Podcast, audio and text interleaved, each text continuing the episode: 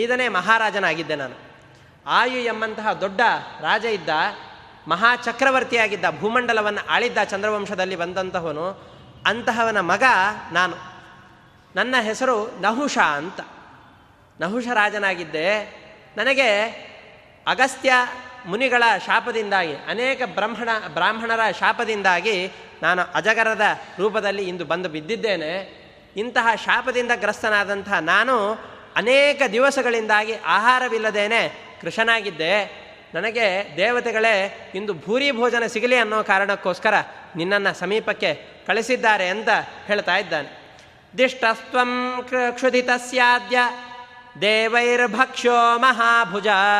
ದೇವತೆಗಳಿಂದಾಗಿ ನನಗೆ ಇಷ್ಟು ಕಾಲ ಉಪವಾಸವಿದ್ದದ್ದನ್ನು ನೋಡಿ ನನ್ನ ಮೇಲೆ ಕರುಣೆಯುಂಟಾಗಿ ದೇವ ನನ್ನ ಹಿಂದಿನ ಯಾವುದೋ ಒಂದು ಜನ್ಮದಲ್ಲಿ ಮಾಡಿದಂತಹ ದೇವ ಕಾರ್ಯದ ಫಲವಾಗಿ, ಪುಣ್ಯಕರ್ಮದ ಫಲವಾಗಿ, ಆಹಾರ ರೂಪದಿಂದಾಗಿ ಇಂದು ನೀನು ಸಿಕ್ಕಿದ್ದೀಯಾ ಅಂತ ಹೇಳ್ತಾ ಇದ್ದಾನೆ. ಅದನ್ನು ಹೇಳ್ತಾ ಇದ್ದ ಯಾಕೆ ಅಂತಂದು ಹೇಳಿದರೆ, ನನ್ನ ಪ್ರಾಣವನ್ನು ಉಳಿಸ್ಕೊಳ್ಬೇಕು. ಪ್ರತಿಯೊಬ್ಬ ಮನುಷ್ಯನಿಗೂ ಕೂಡ ಅತ್ಯಂತ ಪ್ರಿಯವಾದ ವಸ್ತು ಯಾವುದು ಅಂತಂದು ಹೇಳಿದರೆ ನಾನು ಒಬ್ಬನೇ.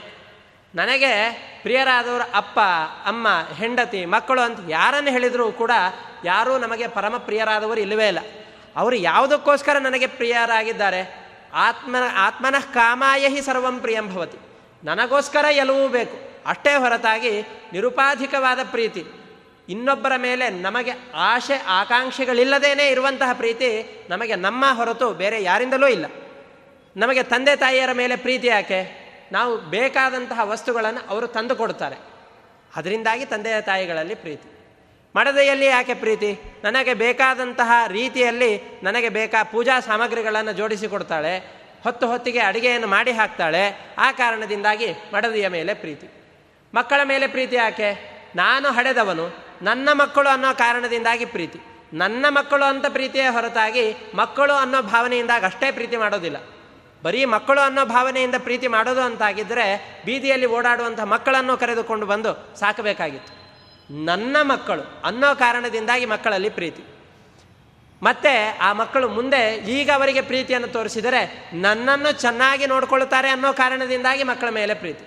ಎಲ್ಲವೂ ನನಗೋಸ್ಕರ ಇನ್ನೊಂದು ಪದಾರ್ಥಗಳು ಬೇಕೇ ಹೊರತಾಗಿ ಯಾವುದೂ ನನಗೆ ಮುಖ್ಯವಾಗಿ ಪ್ರಿಯವಾದಂಥ ವಸ್ತುಗಳು ಅಂತಿಲ್ಲ. ನನಗೆ ಅತ್ಯಂತ ಪ್ರಿಯನಾದಂಥವನು ನಾನು, ಪ್ರಾಣ. ಈ ಪ್ರಾಣವನ್ನು ಹೇಗಾದರೂ ಮಾಡಿ ಉಳಿಸಿಕೊಳ್ಬೇಕು. ಆ ಮಮ ಪ್ರಾಣಾಹಿ ಪ್ರಿಯಾಹಿ ಪ್ರಿಯಾ ಪ್ರಾಣಾಹಿ ದೇಹಿನ.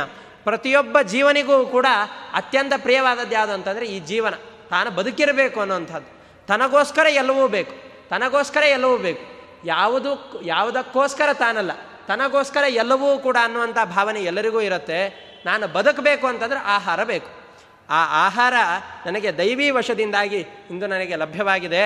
ತುಂಬ ದಿವಸಗಳಿಂದ ಉಪವಾಸ ಇದ್ದೆ, ಬಲಿಷ್ಠವಾದಂಥ ಆಹಾರವೇ ನನಗಿಂದು ಸಿಕ್ಕಿದೆ. ಅನೇಕ ಗಜಗಳನ್ನು ನೀನು ಕೊಂದು ಹಾಕ್ತೀಯಂತಲ್ಲ, ನಿನ್ನ ಕಥೆಯನ್ನು ಕೇಳಿದ್ದೇನೆ, ಅಂತಹ ನಿನ್ನ ರುಚಿಯನ್ನು ನಾನಿಂದು ನೋಡ್ತೇನೆ ಅಂತ ಆ ಅಜಗರ ಹೇಳ್ತಾ ಇದೆ. ಅದಕ್ಕೆ ಇದನ್ನು ಕೇಳಿದ ತಕ್ಷಣ ಇದು ಇಷ್ಟೇ ಅಲ್ಲದೇನೆ ನನ್ನ ಈ ಯಾರು ನೀನು ಅಂತ ಕೇಳಿದೆ, ನನಗೆ ಇಂತಹ ದುರವಸ್ಥೆ ಯಾಕೆ ಬಂದಿದೆ ಅಂತ ಕೇಳಿದೆ, ಆಮೇಲೆ ಇನ್ನೊಂದು ಯಾರಿಗೂ ಸಿಗದೇ ಇರುವಂತಹ ನಾನು ನಿನ್ನ ತೆಕ್ಕೆಗೆ ಹೇಗೆ ಬಿದ್ದೆ ಅಂತ ನೀನು ನನಗೆ ಪ್ರಶ್ನೆಯನ್ನು ಕೇಳ್ತಾ ಇದ್ದೀಯಾ. ಅದಕ್ಕೆ ಒಂದೊಂದಕ್ಕೆ ಉತ್ತರವನ್ನು ಕೊಡ್ತೇನೆ ನೋಡು. ಯಾವುದೇ ಒಬ್ಬ ವ್ಯಕ್ತಿಗೆ ತನ್ನ ವಂಶದಲ್ಲಿ ಬಂದಂತಹ ವ್ಯಕ್ತಿಯನ್ನು ತಿಂದು ಬದುಕಬೇಕಾಗ್ತದೆ ಅಂತಂದರೆ ಅಂತಹ ದೌರ್ಭಾಗ್ಯ ಮತ್ತಿನ್ನೊಂದಿಲ್ಲ.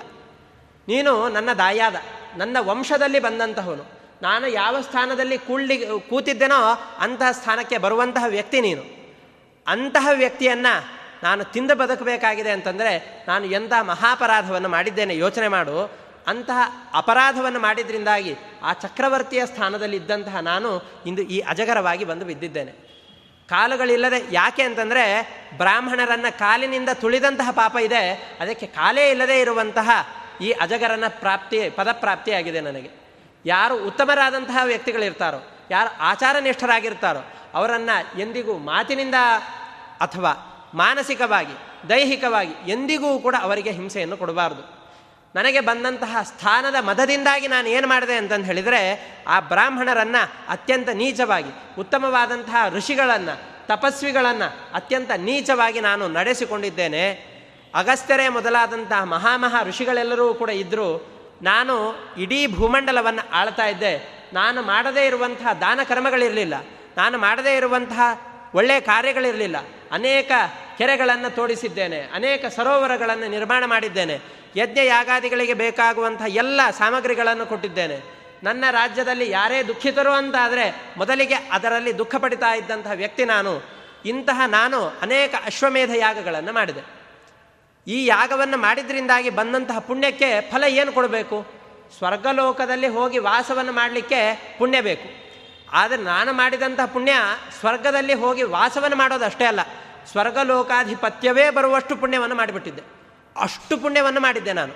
ಸ್ವರ್ಗದಲ್ಲಿ ಹೋಗಿ ನೀವೆಲ್ಲರೂ ಕೂಡ ಒಂದಿಷ್ಟು ಕಾಲಗಳ ಕಾಲ ಸ್ವರ್ಗಲೋಕದಲ್ಲಿ ಬರುವಂಥ ಸುಖಗಳನ್ನು ಅನುಭವಿಸಿ ಬರುವಷ್ಟು ಪುಣ್ಯವನ್ನು ಮಾಡ್ತೀರಿ. ನನ್ನದು ಅಷ್ಟು ಪುಣ್ಯ ಇರಲಿಲ್ಲ. ಇಡೀ ಸ್ವರ್ಗಲೋಕದ ಆಧಿಪತ್ಯವನ್ನೇ ನನಗೆ ಕೊಡುವಷ್ಟು ಪುಣ್ಯವನ್ನು ಮಾಡಿದ್ದೆ. ಅಲ್ಪನಿಗೆ ಐಶ್ವರ್ಯ ಬಂದರೆ ಏನೋ ಆಯಿತು ಅಂತಂತಾರೆ. ಹಾಗೆ ಅಲ್ಪನಾದಂತಹ ನನಗೆ ಇಂತಹ ದೊಡ್ಡ ಸ್ವರ್ಗಲೋಕ ಅನ್ನೋದು ಸಿಕ್ಕಿಬಿಟ್ಟಿದೆ. ನೋಡಿ, ಮನುಷ್ಯನಾದಂತಹ ನಾನು ಸ್ವರ್ಗಲೋಕಕ್ಕೆ ಬಂದು ನಿಮ್ಮನ್ನು ಆಳ್ತಾ ಇದ್ದೇನೆ ಅನ್ನುವಂತಹ ಅಹಂಕಾರ ಬಂದಿದೆ. ಆ ಅಹಂಕಾರ ಬಂದಿದ್ದರಿಂದಾಗಿ ನಾನು ಬೇಕಾಬಿಟ್ಟಿಯಾಗಿ ಅಲ್ಲಿರುವಂತಹ ಜನರನ್ನು ನಡೆಸಿಕೊಳ್ತಾ ಇದ್ದೆ. ಭೂಮಿಯಲ್ಲಿದ್ದಾಗ ಇದ್ದಂತಹ ನನ್ನ ಆ ಜ್ಞಾನವೆಲ್ಲವೂ ಕೂಡ ಮೇಲಿನ ಸ್ಥಾನಕ್ಕೆ ಹೋದಾಗ ಬಿದ್ದು ಹೋಯಿತು. ಯಾರು ಅಯೋಗ್ಯವಾದಂತಹ ಸ್ಥಾನವನ್ನು, ಅಯೋಗ್ಯವಾದ ಕೆಲಸಗಳನ್ನು ಮಾಡ್ತಾರೋ, ಉತ್ತಮನಾಗಿದ್ದರೂ ಕೂಡ ಅವನಿಗೆ ಅಧಪಾತ ನಿಶ್ಚಿತವಾಗಿ ಆಗಿಯೇ ಆಗತ್ತೆ.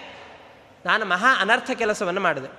ನನ್ನ ಮೇನೆಯನ್ನು ಹೊರಲಿಕ್ಕೆ ಇದ್ದಂತಹ ಜನರೆಲ್ಲರನ್ನೂ ಕೂಡ ಸರಿಸಿ ನೂರಾರು ಜನ ಜ್ಞಾನಿಗಳೆಲ್ಲರನ್ನೂ ಕೂಡ ಕರೆದು, ತಪಸ್ವಿಗಳು ತಪಸ್ಸನ್ನು ಮಾಡ್ತಾ ಇದ್ದಂಥವ್ರು ಎಲ್ಲರನ್ನೂ ಕರೆದು, ನೀವ್ಯಾಕೆ ತಪಸ್ಸನ್ನು ಮಾಡಬೇಕು, ನಾನು ನಿಮ್ಮೆಲ್ಲರ ರಾಜನಾಗಿದ್ದೇನೆ, ನನ್ನ ಮೇನೆಯನ್ನು ಹೊರಿರಿ, ನನ್ನನ್ನು ಪಲ್ಲಕ್ಕಿಯಲ್ಲಿ ಇಟ್ಟುಕೊಂಡು ನನ್ನನ್ನು ಮೆರವಣಿಗೆ ಮಾಡಿಕೊಂಡು ಹೋಗಿ ಅಂತ ಆ ಋಷಿಗಳನ್ನು ಹೇಳ್ತಾ ಇದ್ದೇನೆ, ಋಷಿಗಳನ್ನು ಕುರಿತು ಹೇಳ್ತಾ ಇದ್ದೇನೆ. ಋಷಿಗಳೆಲ್ಲರೂ ಕೂಡ ಇನ್ನೇನು ಮಾಡಬೇಕು, ರಾಜ ಹೇಳಿದ್ದಾನೆ ಅಂತಂದು ಹೇಳಿದಾಗ ರಾಜನು ಹೇಳಿದ ಕೆಲಸವನ್ನು ಮಾಡಲೇಬೇಕು ಅನ್ನೋ ಕಾರಣದಿಂದಾಗಿ ಅವರೆಲ್ಲರೂ ಕೂಡ ಮೇನೆಯನ್ನು ಹೊತ್ತುಕೊಂಡು ತಿರುಗಾಡ್ತಾ ಇದ್ದಾರೆ. ಅವ್ರಿಗೆ ಏನಾದರೂ ಮಾಡಿ ಬೈಬೇಕು, ಅವ್ರಿಗೆ ಹಿಂಸೆಯನ್ನು ಕೊಡಬೇಕು ಅನ್ನುವಂತಹ ದುರ್ವ್ಯಸನ ವ್ಯಾಧಿ ಅನ್ನೋದು ಮನಸ್ಸಿನಲ್ಲಿ ಬಂದಿದೆ. ಅದರಲ್ಲಿ ಅಗಸ್ತ್ಯ ಮುನಿಗಳು ತುಂಬ ಕೃಶರಾದಂತಹ ಆಕಾರವುಳ್ಳಂಥವರು. ಹೋಗ್ತಾ ಇದ್ದಾಗ ರಥ ಸ್ವಲ್ಪ ಆ ಕಡೆ ಈ ಕಡೆ ಆಗ್ತಾ ಇದೆ ನನ್ನ ಮೇನೆ, ಅದರಿಂದಾಗಿ ನನಗೆ ಸ್ವಲ್ಪ ನನಗೆ ಆಯಾಸವನ್ನು ಮಾಡ್ತಾ ಇದ್ದಾರೆ, ದೇಹಕ್ಕೆ ಆಯಾಸವಾಗತ್ತೆ ಅನ್ನೋ ಕಾರಣದಿಂದಾಗಿ ಸರಿಯಾಗಿ ಹೋಗು ಅಂತ ಹೇಳಿ ಕಾಲಿನಿಂದ ಒದ್ದುಬಿಟ್ಟೆ. ಮಹಾ ತಪಸ್ವಿಗಳು ಅವರೆಲ್ಲರೂ ಕೂಡ ನಿನಗೆ ಅಯೋಗ್ಯವಾದಂತಹ ನಿನಗೆ ಅಯೋಗ್ಯನಾದ ನಿನಗೆ ಸಿಗಬಾರದೇ ಇರುವಂಥ ಉತ್ತಮವಾದ ಪಟ್ಟ ಸಿಕ್ಕಿಬಿಟ್ಟಿದೆ. ಇಂದ್ರ ಪದವಿಯಲ್ಲಿ ಇದ್ದಂಥವನು ಎಂತಹ ಗಾಂಭೀರ್ಯದಿಂದ ವರ್ತನೆ ಮಾಡಬೇಕು, ಆ ಗಾಂಭೀರ್ಯವನ್ನೆಲ್ಲವನ್ನೂ ಕೂಡ ಬಿಟ್ಟು ಬಿಟ್ಟಿದ್ದೀಯಾ, ಬೇಕಾಬಿಟ್ಟಿಯಾಗಿ ಪ್ರವರ್ತನೆಯನ್ನು ಮಾಡ್ತಾ ಇದ್ದೀಯಾ, ನೀನು ಅಜಗರನಾಗಿ ಹೋಗಿ ಈಗಲೇ ಭೂಮಿಯಲ್ಲಿ ಬೀಳು ಅಂತ ಅವರಿಗೆ ನನಗೆ ಶಾಪವನ್ನು ಕೊಡ್ತಾ ಇದ್ದಾರೆ. ಈ ಶಾಪವನ್ನು ಕೊಟ್ಟಿದ್ದರಿಂದಾಗಿ ಇಂದ್ರಲೋಕದಿಂದ ಅದೇ ಕ್ಷಣದಲ್ಲಿ ನಾನು ಸರ್ಪವಾಗಿ ಭೂಮಿಯಲ್ಲಿ ಬೀಳ್ತಾ ಇದ್ದೇನೆ. ಅದೇ ಸಂದರ್ಭದಲ್ಲಿ ಪ್ರಾರ್ಥನೆ ಮಾಡಿದೆ ಅವರನ್ನು, ಋಷಿಗಳೇ, ನಾನು ಮಾಡಿದ ಅಂತಹ ದೊಡ್ಡ ಅಪರಾಧದಿಂದಾಗಿ ನನಗೆ ಸರಿಯಾದ ಶಿಕ್ಷೆ ಆಗಿದೆ, ನಾನು ಮಾಡಿದ ತಪ್ಪಿಗೆ ಈ ಶಿಕ್ಷೆ ಆಗಲೇಬೇಕಾಗಿತ್ತು, ನಾನು ಈ ಶಿಕ್ಷೆ ಬಂದಿದ್ದಕ್ಕೆ ಏನೋ ವ್ಯಥೆ ಇಲ್ಲ ನನಗೆ, ಆದರೆ ನನಗೆ ಈ ಸ್ಮರಣೆ ಅನ್ನೋದು ಹೋಗಬಾರದು, ನಾನು ಈ ರೀತಿಯಾದಂಥ ಅನರ್ಥ ಕಾರ್ಯಗಳನ್ನು ಮಾಡಿದ್ದೆ ಅನ್ನುವಂತಹ ಸ್ಮರಣೆ ನನಗೆ ಎಂದಿಗೂ ಇರಬೇಕು. ಇದು ಇಷ್ಟೇ ಅಲ್ಲದೇನೆ ನನಗೆ ಈ ಶಾಪದಿಂದ ಮುಕ್ತಿ ಯಾವಾಗ ಅಂತ ಕೇಳಿದ್ದೆ. ಅದಕ್ಕೆ ಅವರು ಹೇಳಿದರು, ನಿನ್ನ ಬಳಿಯಲ್ಲಿ ಯಾರ್ಯಾರು ಬರ್ತಾರೋ ಅವರಿಗೆ ನಿನ್ನ ಪ್ರಶ್ನೆಗಳನ್ನು ಕೇಳಿ ಪರಿಹಾರ ಮಾಡಿಕೊ, ಈ ಭೇದ ವಿಷಯಕವಾದಂತಹ ಪ್ರಶ್ನೆಗಳನ್ನು ಕೇಳು, ಯಾವುದನ್ನು ತಿಳಿದರೆ ಇನ್ನೊಮ್ಮೆ ಸಂಸಾರದಲ್ಲಿ ಇಲ್ಲ ಅಂತ ಕೇಳು ಪ್ರಶ್ನೆಯನ್ನು, ಇದಕ್ಕೆ ಸರಿಯಾದ ಉತ್ತರವನ್ನು ಯಾರು ಕೊಡ್ತಾರೋ ಅವರಿಂದಾಗಿ ನಿನಗೆ ಈ ಶಾಪ ವಿಮೋಚನೆ ಆಗತ್ತೆ ಅಂತ ಹೇಳ್ತಾ ಇದ್ದಾರೆ. ಯಸ್ತು ತೇ ವ್ಯಾಹೃತಾನ್ ಪ್ರಶ್ನಾನ್ ಪ್ರತಿಬ್ರೂಯಾತ್ ವಿಭಾಗವಿತು. ಸರಿಯಾದಂತಹ ಜ್ಞಾನಿ ಬಂದು ನಿನ್ನ ಪ್ರಶ್ನೆಗಳಿಗೆಲ್ಲರೂ ಎಲ್ಲದಕ್ಕೂ ಕೂಡ ಉತ್ತರವನ್ನು ಕೊಡ್ತಾನೆ. ಅವನು ಸತ್ವಾಂ ಮೋಕ್ಷಯಿತಾ ಶಾಪಾತ್, ಅವನು ನಿನ್ನ ಶಾಪದಿಂದ ವಿಮುಕ್ತಿಯನ್ನು ಮಾಡ್ತಾನೆ ನಿನಗೆ ಅಂತ ಅಗಸ್ತ್ಯರು ನನಗೆ ವರವನ್ನು ಕೊಟ್ಟಿದ್ದಾರೆ. ಇದು ಇಷ್ಟೇ ಅಲ್ಲದೇನೆ, ನಾನು ಅಲ್ಲಿ ಅಜಗರನಾಗಿ ನಿನಗೆ ಚಲನೆ ಇಲ್ಲದೇನೆ ಬಿದ್ದು ಬಿಡು ಅಂತ ನೀ ಹೇಳ್ತಾ ಇದ್ದೀಯಾ, ಯಾಕೆಂದರೆ ಸರ್ಪ ಚಲನೆ ಇಲ್ಲದೇನೆ ಬಿದ್ದು ಬಿಡತ್ತೆ ಹೆಬ್ಬಾವು, ಅದರ ಹಾಗೆ ಬಿದ್ದೆ ಅಂತಂದರೆ ಕೃಷ್ಣನಾಗಿ ಸತ್ತೇ ಹೋಗಿಬಿಡ್ತೇನೆ, ನನಗೆ ಆಹಾರದ ಗತಿಯೇನು, ಅದಕ್ಕೂ ನೀವೇ ಒಂದು ಗತಿಯನ್ನು ಕಲ್ಪನೆ ಮಾಡಿ ಕೊಡಿ ಅಂತ ಅಗಸ್ತ್ಯರ ಬಳಿಯಲ್ಲಿ ಕೇಳಿದೆ. ಅದಕ್ಕೆ ಹೇಳ್ತಾ ಇದ್ದಾರೆ ಅಗಸ್ತ್ಯ ಮುನಿಗಳು, ಶಾಪವನ್ನು ಕೊಟ್ಟು ಅವರು ತತ್ಕ್ಷಣದಲ್ಲಿಯೇ ಇವನು ಅಚಾತುರ್ಯದಿಂದ ಮಾಡಿದ್ದಾನೆ, ಇವನು ವಾಸ್ತವಿಕವಾದಂತಹ ಮನಸ್ಥಿತಿ ಇದು ಅಲ್ಲ ಅಂತ ನನ್ನ ಮೇಲೆ ಕರುಣೆಯಿಂದಾಗಿ ಮತ್ತೆ ವರಗಳನ್ನು ಕೊಡ್ತಾ ಇದ್ದಾರೆ ಆ ಮುನಿಗಳು. ನಹಿ ಮೇ ಮುಚ್ಚತೆ ಕಶ್ಚಿತ್ ಕಥಂಚಿತ್ ಪ್ರಗ್ರಹಂ ಗತಃ.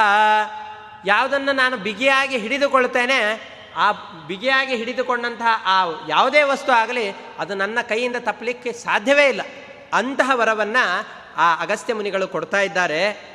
ಅದು ಎಂತಹ ಪ್ರಾಣಿ? ಯಾವುದೋ ಒಂದು ಚಿಕ್ಕ ಜಿಂಕೆಯೋ ಅಥವಾ ಇನ್ನೊಂದು ಯಾವುದೋ ಒಂದು ಪ್ರಾಣಿಯೋ, ಅದು ಮೊಲವೋ, ಇದು ತಪ್ಪಿಸಿಕೊಂಡು ಹೋಗೋದಿಲ್ವಾ? ಹಾಗಲ್ಲ. ನಿನ್ನೆ ಕೈಗೆ ಸಿಕ್ಕಂತಹ ಯಾವುದೇ ಪ್ರಾಣಿಯಾಗಲಿ, ಗಜೋ ವಾ ಮಹಿಷೋ ವಾಪಿ ಷಷ್ಟೇ ಕಾಲೇ ನರೋತ್ತಮ, ನಿನ್ನ ಕೈಗೆ ಸಿಕ್ಕಂತಹ ಯಾವುದೇ ಆನೆಯೇ ಆಗಲಿ, ದೊಡ್ಡ ದೊಡ್ಡ ಕಾಡು ಕೋಣಗಳೇ ಆಗಲಿ, ನಿನ್ನ ಕೈಗೆ ಒಮ್ಮೆ ಸಿಕ್ತು ಅಂತಂದರೆ ಅದು ಜೀವನದಲ್ಲಿ ತಪ್ಪಿಸಿಕೊಳ್ಳಲಿಕ್ಕೆ ಸಾಧ್ಯವೇ ಇಲ್ಲ. ಅದು ತಪ್ಪಿಸಿಕೊಳ್ಬೇಕು ಅಂದರೆ ಏನು ಮಾಡಬೇಕು? ಯಸ್ತುತೆ ವ್ಯಾಹೃತಾನ್ ಪ್ರಶ್ನಾನ್ ಪ್ರತಿಬ್ರೂಯಾತ್ ವಿಭಾಗವಿತ್ತು.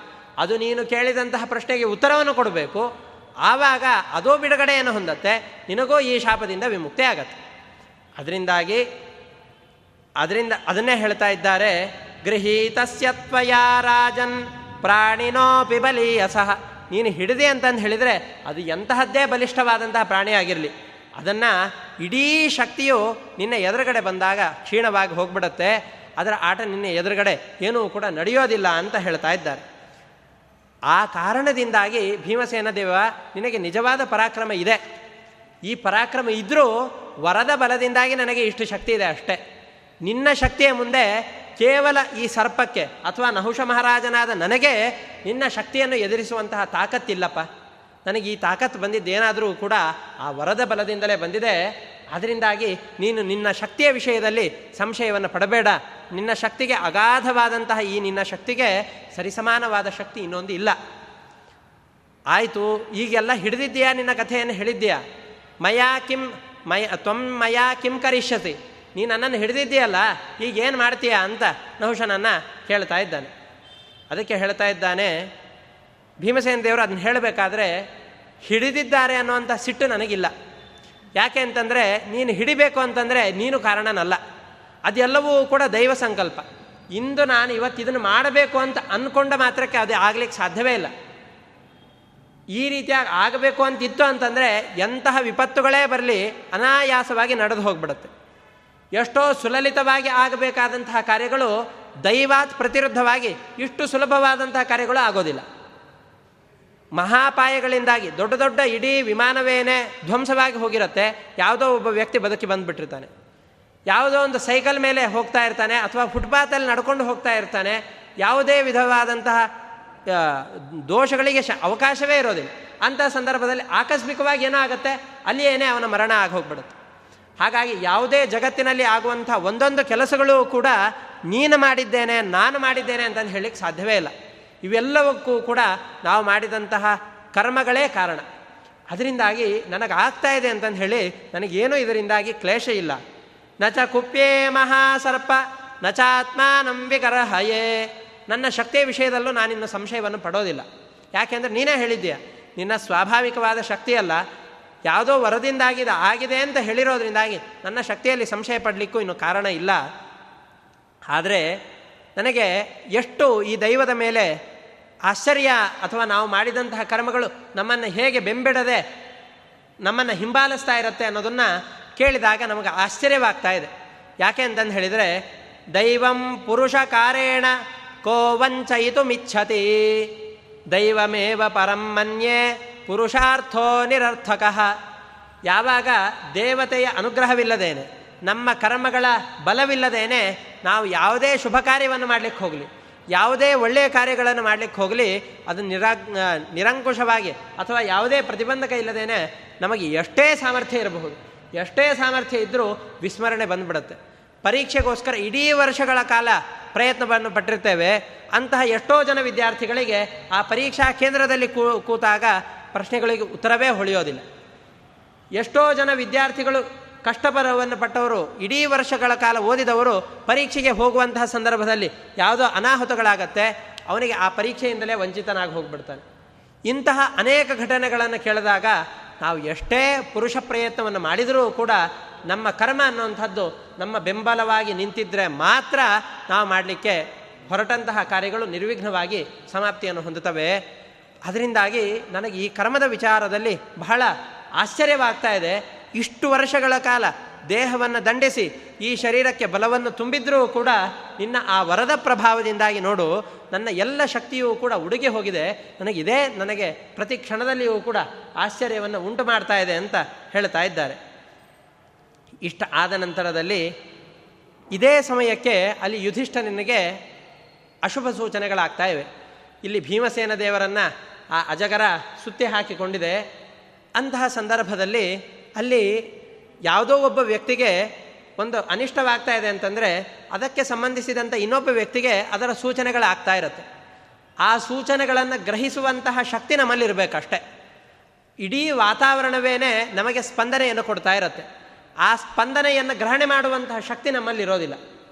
ಆ ಸಂದರ್ಭದಲ್ಲಿ ಯುಧಿಷ್ಠಿರನಿಗೆ ನರಿಗಳೆಲ್ಲವೂ ಕೂಡ ಅಕಾಲದಲ್ಲಿ ಬಂದು ಕೂಗುತ್ತಾ ಇವೆ, ಕಾಗೆಗಳೆಲ್ಲವೂ ಕೂಡ ವಿಚಿತ್ರವಾದ ಶಬ್ದಗಳನ್ನು ಮಾಡ್ತಾ ಇವೆ, ಇಡೀ ಕಾಡಿನಲ್ಲಿಯೇ ಮರಗಳೆಲ್ಲವೂ ಕೂಡ ಜೋರಾಗಿ ಬೀಸ್ತಾ ಇವೆ, ಚಂಡಮಾರುತ ಎದ್ದಿದೆ, ಅನೇಕ ಪ್ರಾಣಿಗಳನ್ನು ಅದೇ ರೀತಿಯಾಗಿ ಅನೇಕ ವೃಕ್ಷಗಳನ್ನು ಬುಡ ಸಮೇತವಾಗಿ ಕಿತ್ತು ಎಲ್ಲೋ ಎತ್ತಿಕೊಂಡು ಹೋಗ್ತಾ ಇದೆ.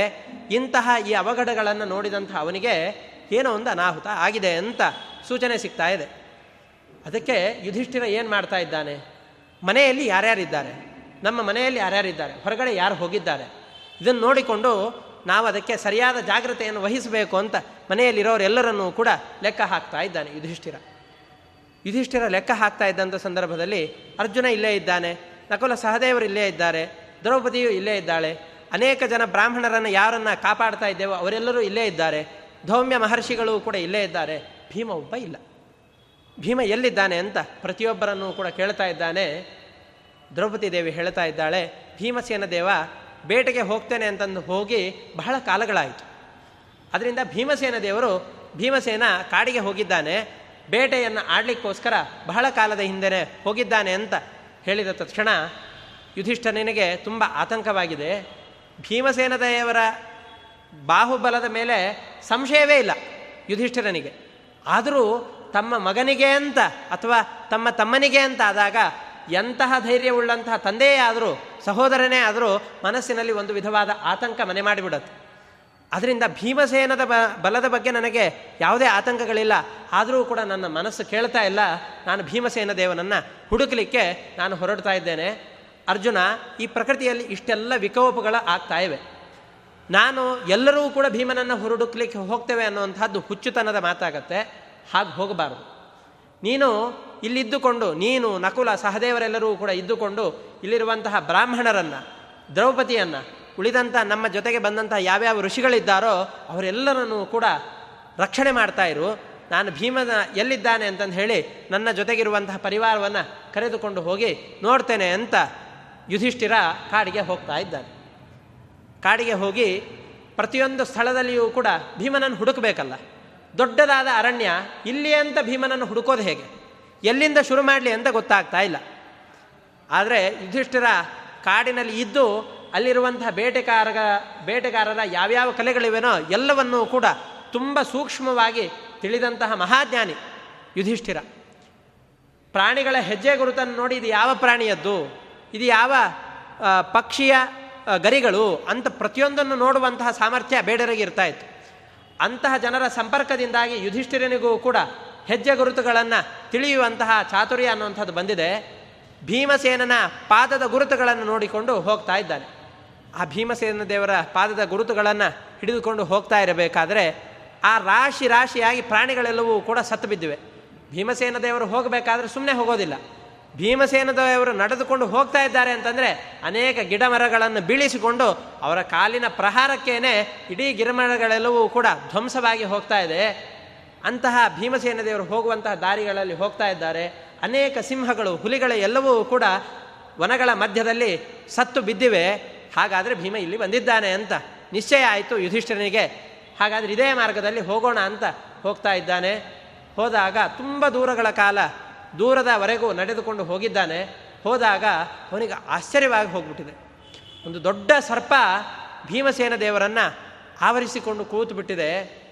ಏನು ಮಾಡೋದು, ಭೀಮಸೇನ ದೇವರನ್ನು ಹಿಡಿಯುವಂತಹ ಸಾಮರ್ಥ್ಯ ಈ ಸರ್ಪಕ್ಕೆ ಹೇಗೆ ಬಂತು ಅಂತ ಓಡಿ ಬಂದು ಅಳತಾ ನಿಂತಿದ್ದಾನೆ ಯುಧಿಷ್ಠಿರ. ಭೀಮಸೇನ ದೇವರು ನಿಧಾನವಾಗಿ ಅಶಕ್ತಿಯಿಂದಾಗಿ ಕಣ್ಣನ್ನು ತೆಗೆದು ನೋಡ್ತಾ ಇದ್ದಾರೆ. ಯಾಕೆ ಯಾಕೆ ಅಳ್ತಾ ಇದೆಯಾ? ಈ ಯುಧಿಷ್ಠಿರನು ಭೀಮಸೇನ ದೇವರ ಜೊತೆಗೆ ಸಂವಾದವನ್ನು ಮಾಡ್ತಾ ಇದ್ದಾನೆ. ಭೀಮ, ಯಾಕೆ ಈ ರೀತಿಯಾಗಿ ಈ ರೀತಿಯಾದಂಥ ಪರಿಸ್ಥಿತಿ ನಿನಗೆ ಯಾಕೆ ಬಂದಿದೆ? ಈ ಸರ್ಪದ ಹಿಡಿತದಿಂದ ನಿನಗೆ ತಪ್ಪಿಸ್ಕೊಂಡಿರ್ಲಿಕ್ಕೆ ಆಗಲಿಲ್ವಾ? ಏನಾಗಿದೆ ನಿನಗೆ ಅಂತ ಭೀಮದೇ ಭೀಮನ ಜೊತೆಗೆ ಸಂವಾದವನ್ನು ಮಾಡ್ತಾ ಇದ್ದಾನೆ. ಯಾರು ನಿನ್ನನ್ನು ಹಿಡಿದವರು, ಯಾರು ಈ ಸರ್ಪ ಅಂತ ಭೀಮನಿಗೆ ಕೇಳ್ತಾ ಇದ್ದಾನೆ. ಮತ್ತು ಆ ಸರ್ಪವನ್ನೇ ಉದ್ದೇಶಿಸಿಕೊಂಡು, ಯಾರು ನೀನು? ನಾನು ಯುಧಿಷ್ಠಿರ ಬಂದಿದ್ದೇನೆ, ನನ್ನ ಜೊತೆಗೆ ಸಂವಾದವನ್ನು ಮಾಡೋದು ಅಂತ ಆದರೆ ಮಾಡು, ಯಾಕೆ ನೀನು ನನ್ನ ತಮ್ಮನನ್ನು ಹಿಡಿದಿದ್ದೀಯಾ? ನಿನಗೆ ಏನು ಕೊಟ್ಟರೆ ನನ್ನ ತಮ್ಮನನ್ನು ಬಿಡ್ತೀಯಾ ಹೇಳು. ಏನು ಬೇಕೋ ಆ ಎಲ್ಲವನ್ನೂ ಕೂಡ ನಿನಗೆ ತಂದು ಕೊಡ್ತೇನೆ, ಯಾವ ಪ್ರಾಣಿಗಳನ್ನು ಬೇಕೋ ಆಹಾರಕ್ಕೆ ಆ ಪ್ರಾಣಿಗಳನ್ನು ತಂದು ಕೊಡ್ತೇನೆ, ಏನು ಬೇಕು ಹೇಳು ಅಂತ ಹೇಳ್ತಾನೆ. ಆವಾಗ ಯುಧಿಷ್ಠಿರ ಅನ್ನೋ ಮಾತನ್ನು ಕೇಳಿದ ತಕ್ಷಣ ಆ ಅಜಗರಕ್ಕೆ ಬುದ್ಧಿ ಚುರುಕಾಗಿ ಓಡುತ್ತೆ. ಓ, ಯುಧಿಷ್ಠಿರ ಬಂದಿದ್ದೀಯಾ, ಒಳ್ಳೆಯದಾಯಿತು. ಈಗ ನಿನ್ನ ತಮ್ಮನನ್ನು ಸ್ವಲ್ಪ ಸಮಯದ ಹಿಂದೆ ನಾನೇ ಗಟ್ಟಿಯಾಗಿ ಸುತ್ತಿ ಹಾಕಿದ್ದೇನೆ. ನನ್ನ ಸಮೀಪಕ್ಕೆ ಬಂದಂತಹ ಯಾವುದೇ ಪ್ರಾಣಿಗಳನ್ನು ನಾನು ಬಿಡುವ ಪ್ರಶ್ನೆ ಇಲ್ಲ. ನನ್ನ ತೆಕ್ಕೆಗೆ ಸಿಕ್ಕರು ಅಂತಂದರೆ ಅವರನ್ನು ಹೊಟ್ಟೆಯಲ್ಲೇ ಬಿಡೋದು ಹೊರತಾಗಿ ಹಾಗೆ ಹೊರಗಡೆ ಬಿಡೋದು ಅನ್ನೋದು ನನ್ನ ಚರಿತ್ರೆಯಲ್ಲೇ ಇಲ್ಲ. ನೀನು ಯಾವುದೇ ಪ್ರಾಣಿಗಳನ್ನು ನನಗೆ ತಂದು ಕೊಡುವಂತಹ ಹುಚ್ಚು ಸಾಹಸಕ್ಕೆ ಹೋಗಬೇಡ. ನನಗೆ ದೈವಾತ್ ಪ್ರಾಪ್ತನಾದಂಥ ಈ ಭೀಮನನ್ನು ಸರ್ವಥಾ ಬಿಡೋದು ಇಲ್ಲವೇ ಇಲ್ಲ. ಬೇಕಾದರೆ ನೀನು ಇಲ್ಲೇ ನಿಲ್ಲು, ಇವನನ್ನು ತಿಂದು ಮುಗಿಸಿ ನಾಳೆ ಊಟಕ್ಕೆ ನಿನ್ನನ್ನು ಇಟ್ಕೊಳ್ತಾನೆ ಅಷ್ಟೇ, ಅವನನ್ನು ಬಿಟ್ಟು ಕಳಿಸುವಂತಹ ವಿಚಾರವೇ ಇಲ್ಲ ಅಂತ ಆ ಸರ್ಪ ಹೇಳ್ತಾ ಇದೆ. ಈ ಸರ್ಪದ ಮಾತುಗಳನ್ನು ಕೇಳಿದ ತಕ್ಷಣ ಯುಧಿಷ್ಠನಿಗೆ ಆಶ್ಚರ್ಯವಾಗ್ತಾ ಇದೆ. ಏನಿದು ಈ ಥರ ಆಗ್ತಾ ಇದೆ, ಯಾರು ನೀನು, ನಿನ್ನ ವೃತ್ತಾಂತ ಏನು ಅಂತ ಕೇಳ್ತಾ ಇದ್ದಾನೆ. ಅದಕ್ಕೆ ಆ ನಹುಷ ಮತ್ತೆ ನಡೆದಂತಹ ಎಲ್ಲ ತನ್ನ ಜನ್ಮ ವೃತ್ತಾಂತವನ್ನು ಯುಧಿಷ್ಠಿರನಿಗೆ ಹೇಳ್ತಾ ಇದ್ದಾನೆ. ಇಷ್ಟಾಗಿಯೂ ನಿನಗೆ ಒಂದು ಅವಕಾಶ ಇದೆ, ನಿನ್ನ ತಮ್ಮನನ್ನು ಬಿಡಿಸಿಕೊಂಡು ಹೋಗಬಹುದು. ಏನು ಮಾಡಬೇಕು? ನನಗೆ ಹಿಂದೆ ವರವನ್ನು ಕೊಟ್ಟಿದ್ದಾರೆ, ಯಾರು ನನ್ನ ಪ್ರಶ್ನೆಗಳಿಗೆ ಉತ್ತರವನ್ನು ಕೊಡ್ತಾರೋ ಅವರಿಂದ ನನ್ನ ಮೋಕ್ಷ ಆಗತ್ತೆ. ಮೋಕ್ಷವಾಯಿತು ಅಂತಂದರೆ ನಾನು ಹಿಡಿದಂಥ ಈ ನಿನ್ನ ತಮ್ಮನನ್ನು ಕೂಡ ಬಿಟ್ಟು ಕಳಿಸ್ತೇನೆ. ನಿನಗೆ ಆ ಯೋಗ್ಯತೆ ಇದೆನಾ? ನಾನು ಕೇಳುವಂತಹ ಪ್ರಶ್ನೆಗಳಿಗೆ ಉತ್ತರವನ್ನು ನೀನು ಕೊಡ್ತೀಯ ಅಂತಾದಲ್ಲಿ ಅದಕ್ಕೆ ನಾನು ಸಮರ್ಥನಿದ್ದೇನೆ. ಈ ಒಂದು ಅವಕಾಶ ಇದೆ, ಬೇಕಾದರೆ ನಿನ್ನ ತಮ್ಮನನ್ನು ಬಿಡಿಸಿಕೊಂಡು ಹೋಗೋದಾದರೆ ಹೋಗು, ನನ್ನ ಪ್ರಶ್ನೆಗಳಿಗೆ ಉತ್ತರವನ್ನು ಕೊಡಬೇಕು ಅಂತ ಹೇಳ್ತಾ ಇದ್ದಾನೆ. ಅದಕ್ಕೆ ನೀನು ನಮ್ಮ ವಂಶದಲ್ಲಿ ಬಂದಂತಹ ಇಂಥ ಮಹಾರಾಜನಾಗಿದ್ದೀಯಾ ಅಂತಂದು ಹೇಳಿದರೆ ನೀನು ಅನೇಕ ಶಾಸ್ತ್ರಗಳನ್ನು ಓದಿಯೇ ಆ ಪದವಿಗೆ ಹೋಗಿರ್ತೀಯ. ಯಾಕೆಂದರೆ ಯಾವನೇ ಒಬ್ಬ ರಾಜ ರಾಜನ ಪದವಿಗೆ ಹೋಗಿ ಕೂಡಬೇಕು ಅಂತಂದರೆ ಅದಕ್ಕೆ ಪೂರ್ವಭಾವಿಯಾಗಿ ಶಸ್ತ್ರಾಭ್ಯಾಸವೂ ಬೇಕು, ಅಸ್ತ್ರಾಭ್ಯಾಸವೂ ಬೇಕು, ಶಾಸ್ತ್ರಾಭ್ಯಾಸವೂ ಬೇಕು, ರಾಜನೀತಿಯನ್ನು ಸರಿಯಾಗಿ ಅಭ್ಯಾಸವನ್ನು ಮಾಡಿರಬೇಕು. ಇಲ್ಲ ಅಂತಂದು ಹೇಳಿದರೆ ಆ ಸ್ಥಾನಕ್ಕೆ ಹೋಗಿ ಕೂಡಲಿಕ್ಕೆ ಸಾಧ್ಯವೇ ಇಲ್ಲ. ಅಂತಹ ನೀನು ನನ್ನನ್ನು ಪ್ರಶ್ನೆಯನ್ನು ಮಾಡ್ತಾ ಇದ್ದೀಯಾ ಅಂತಂದು ಹೇಳಿದರೆ ಇದು ನನ್ನನ್ನು ಪರೀಕ್ಷೆ ಮಾಡಲಿಕ್ಕೋಸ್ಕರ ಮಾಡ್ತಾ ಇದ್ದೀಯೇ ಹೊರತಾಗಿ ನಿನ್ನಲ್ಲಿ ಯಾವುದೇ ಸಂಶಯ ಇದೆ ಅನ್ನೋ ಕಾರಣಕ್ಕೋಸ್ಕರ ಪ್ರಶ್ನೆ ಮಾಡ್ತಾ ಇದ್ದೀಯಾ ಅಂತ ನನಗಂತೂ ತೋರೋದಿಲ್ಲ. ನೀನು ಕೇಳು, ಪ್ರಶ್ನೆಯನ್ನು ಕೇಳು, ಆದರೆ ನಾನು ನಿನಗೆ ತೃಪ್ತಿಯಾಗುವ ಹಾಗೆ ಉತ್ತರವನ್ನು ಕೊಡ್ತೇನೆ ಅಂತ ನಾನು ಹೇಳಲಿಕ್ಕೆ ಆಗೋದಿಲ್ಲ. ನಾನು ಎಷ್ಟು ಓದಿದ್ದೇನೋ ಅದಕ್ಕೆ ತಕ್ಕಂತೆ ಉತ್ತರವನ್ನು ಕೊಡಲಿಕ್ಕೆ ಪ್ರಯತ್ನವನ್ನು ಪಡ್ತೇನೆ ಅಂತ ಯುಧಿಷ್ಠಿರ ಆ ಕಾಲದಲ್ಲಿ ಇದ್ದಂತಹ ದೊಡ್ಡ ಧರ್ಮಶಾಸ್ತ್ರಜ್ಞ, ಅವನು ಎಲ್ಲ ಶಾಸ್ತ್ರಗಳನ್ನು ಕೂಡ ಆಮೂಲಾಗ್ರವಾಗಿ ಅಧ್ಯಯನವನ್ನು ಮಾಡಿದವನು. ಆದರೆ ತಮ್ಮ ಹಿರಿಯರ ಜೊತೆಗೆ ಮಾತನಾಡುವಂತಹ ಸಂದರ್ಭದಲ್ಲಿ ಯಾವ ರೀತಿಯಾಗಿ ವರ್ತನೆಯನ್ನು ಮಾಡಬೇಕು ಅನ್ನೋದನ್ನು ಸೂಚನೆ ಮಾಡಿಕೊಡ್ತಾ ಇದ್ದಾರೆ. ಮಹಾಭಾರತದಲ್ಲಿ ಬರುವಂತಹ ಪ್ರತಿಯೊಂದು ಪಾತ್ರಗಳೂ ಕೂಡ ನಮಗೆ ಜೀವನದಲ್ಲಿ ಹೇಗಿರಬೇಕು ಅನ್ನುವಂತಹ ನೀತಿಯನ್ನು, ಸಂದೇಶವನ್ನು ಪ್ರತಿ ಕ್ಷಣದಲ್ಲಿಯೂ ಕೂಡ ತಮ್ಮ ನಡೆಯಿಂದಾಗಿ ಸೂಚನೆ ಮಾಡಿಕೊಡ್ತಾ ಇದ್ದಾರೆ. ಅದಕ್ಕೆ ನಾನು ಪ್ರಶ್ನೆಗಳನ್ನು ಕೇಳ್ತೇನೆ, ಎರಡು ಪ್ರಶ್ನೆಗಳಿವೆ, ಆ ಎರಡು ಪ್ರಶ್ನೆಗಳಿಗೆ ನೀನು ಉತ್ತರವನ್ನು ಕೊಟ್ಟಿಯೇ ಅಂತಾದಲ್ಲಿ ನಾನನ್ನು ನಿನ್ನ ತಮ್ಮನನ್ನು ಬಿಡ್ತೇನೆ ಅಂತ ಯುಧಿಷ್ಠಿರ ಹೇಳ್ತಾ ಇದ್ದಾನೆ. ಯುಧಿಷ್ಠಿರನಿಗೆ ನಹುಷ ಹೇಳ್ತಾ ಇದ್ದಾನೆ. ಆಯಿತು ಕೇಳು ಅಂತ ಯುಧಿಷ್ಠಿರ ಅವನಿಗೆ ಹೇಳ್ತಾ ಇದ್ದಾನೆ. ಆವಾಗ ಅವನು ಪ್ರಶ್ನೆಯನ್ನು ಮಾಡ್ತಾ ಇದ್ದಾನೆ. ಬ್ರಾಹ್ಮಣ ಕೋ ವಾ ಭವೇದ್ರಾಜನ್ ವೇದ್ಯಂ ಕಿಂಚ ಯುಧಿಷ್ಠಿರ ಬ್ರವೀಹಿ ಅತಿಮತಿಂ ತ್ವಾಂ ಹಿ ವಾಕ್ಯೇರನು ಮಿಮೀಮಹೇ. ನಿನ್ನ ಈ ಸಂಭಾಷಣೆಯನ್ನು ಮಾಡುವ ಶೈಲಿಯನ್ನು ಕೇಳಿದಾಗ ನೀನು ತುಂಬ ಜ್ಞಾನಿ ಅಂತ ನನಗೆ ಗೊತ್ತಾಗಿ ಹೋಗ್ಬಿಡುತ್ತೆ. ಯಾವುದೇ ಒಬ್ಬ ವ್ಯಕ್ತಿಯನ್ನು ಅಳಿಬೇಕು ಅಂತಂದು ಹೇಳಿದರೆ ಅವನ ಮಾತುಗಳನ್ನು ನೋಡಿದರೆ ಸಾಕು, ಆ ವ್ಯಕ್ತಿ ಎಂತಹವನು, ಇವನ ಚಾರಿತ್ರ್ಯ ಎಂತಹದ್ದು, ಇವನ ವಿದ್ಯೆ ಎಂತಹದ್ದು, ಇವನ ಸೌಜನ್ಯ ಎಂತಹದ್ದು ಅನ್ನೋದು ಅವನ ಮಾತಿನಿಂದ ಗೊತ್ತಾಗಿ ಹೋಗ್ಬಿಡುತ್ತೆ. ಇದಕ್ಕೆ ಒಳ್ಳೆಯ ದೃಷ್ಟಾಂತ, ರಾಮ ಸೀತೆಯನ್ನು ಹುಡುಕಿಕೊಂಡು ಅಲಿತಾ ಇದ್ದಾನೆ. ಅಂತಹ ಸಂದರ್ಭದಲ್ಲಿ ಸುಗ್ರೀವನ ಕಿಷ್ಕಿಂಧಾ ಪಟ್ಟಣದ ಸಮೀಪಕ್ಕೆ ಬರ್ತಾ ಇದ್ದಾನೆ. ಅಂತಹ ಸಂದರ್ಭದಲ್ಲಿ ಸುಗ್ರೀವನಿಗೆ ಹೆದರಿಕೆಯಾಗಿದೆ. ಯಾರೋ ಇಬ್ಬರು ಋಷಿವೇಶದವರು ಬರ್ತಾ ಇದ್ದಾರೆ, ನಮ್ಮಣ್ಣ ಏನಾದರೂ ನನ್ನನ್ನು ಕೊಲ್ಲಲಿಕ್ಕೆ ಕಲಿಸಿದ್ದಾನೋ ಅಂತ. ಆ ಸಂದರ್ಭದಲ್ಲಿ ಅವನಿಗೆ ಧೈರ್ಯವನ್ನು ತುಂಬುವವರು ಹನುಮಂತ ದೇವರು, ಅವರನ್ನು ಕಳಿಸ್ತಾ ಇದ್ದಾರೆ. ಹನುಮಂತ ದೇವರು ರಾಮದೇವರ ಜೊತೆಗೆ ಸಂಭಾಷಣೆಯನ್ನು ಮಾಡ್ತಾ ಇದ್ದಾರೆ. ಸಂಭಾಷಣೆಯನ್ನು ಮಾಡಿದಾಗ ರಾಮದೇವರು ಲಕ್ಷ್ಮಣನ ಕಡೆಗೆ ತಿರುಗಿ ಉದ್ಗಾರವನ್ನು ಮಾಡ್ತಾ ಇದ್ದಾರೆ. ಹನುಮಂತ ಮಾತನಾಡ್ತಾ ಇದ್ದಾನೆ, ಹನುಮನಿಗೆ ಉತ್ತರವನ್ನು ಕೊಡ್ತಾ ಇಲ್ಲ ರಾಮಚಂದ್ರ ದೇವರು.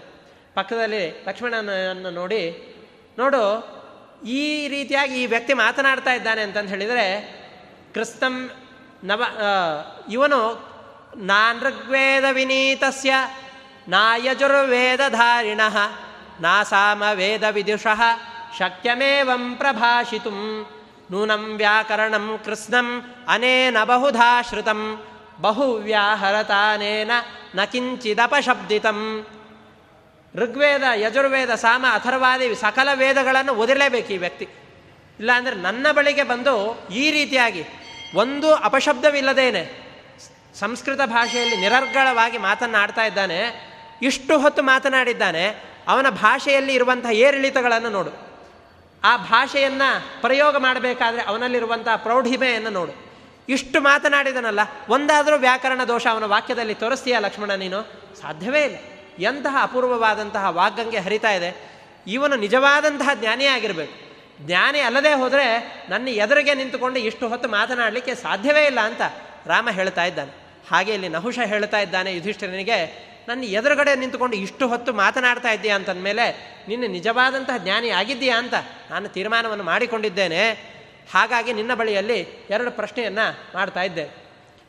ಯಾವನನ್ನು ನಾವು ಲೋಕದಲ್ಲಿ ಜ್ಞಾನಿ ಅಂತ ಕರಿಬೇಕು, ಯಾರು ಲೋಕದಲ್ಲಿ ಜ್ಞಾನಿಗಳು, ಮತ್ತು ಯಾರನ್ನು ತಿಳಿದರೆ ಮತ್ತೆ ಈ ಜಗತ್ತಿನಲ್ಲಿ ಬರಲಿಕ್ಕೆ ಸಾಧ್ಯ ಇಲ್ಲ, ಅವಶ್ಯವಾಗಿ ತಿಳಿಯಲೇಬೇಕಾದಂತಹ ವಸ್ತುಗಳು ಯಾವುದು ಅಂತ ಅಮೂಲ್ಯವಾದ ಲೋಕದಲ್ಲಿ ಎಲ್ಲರೂ ಕೂಡ ಅನಿವಾರ್ಯವಾಗಿ ತಿಳಿಯಬೇಕಾದಂತಹ ಪ್ರಶ್ನೆಯನ್ನು ಕೇಳ್ತಾ ಇದ್ದಾನೆ. ಈ ಪ್ರಶ್ನೆಗೆ ಯುಧಿಷ್ಠಿರ ಯಾವ ರೀತಿಯಾಗಿ ಉತ್ತರವನ್ನು ಕೊಡ್ತಾನೆ, ಅದಕ್ಕೆ ಮತ್ತೆ ನಹುಷ ಯಾವ ರೀತಿಯಾಗಿ ಪುನರುತ್ತರವನ್ನು ಮತ್ತೆ ಪ್ರಶ್ನೆಗಳನ್ನು ಕೇಳ್ತಾನೆ, ಈ ವಿಷಯಗಳೆಲ್ಲವನ್ನೂ ಕೂಡ ಮುಂದಿನ ಪ್ರವಚನದಲ್ಲಿ ನೋಡೋಣ ಅಂತ ಹೇಳ್ತಾ ಇಂದಿನ ಪ್ರವಚನವನ್ನು ಶ್ರೀಕೃಷ್ಣ ಅರ್ಪಣಮಸ್ತು.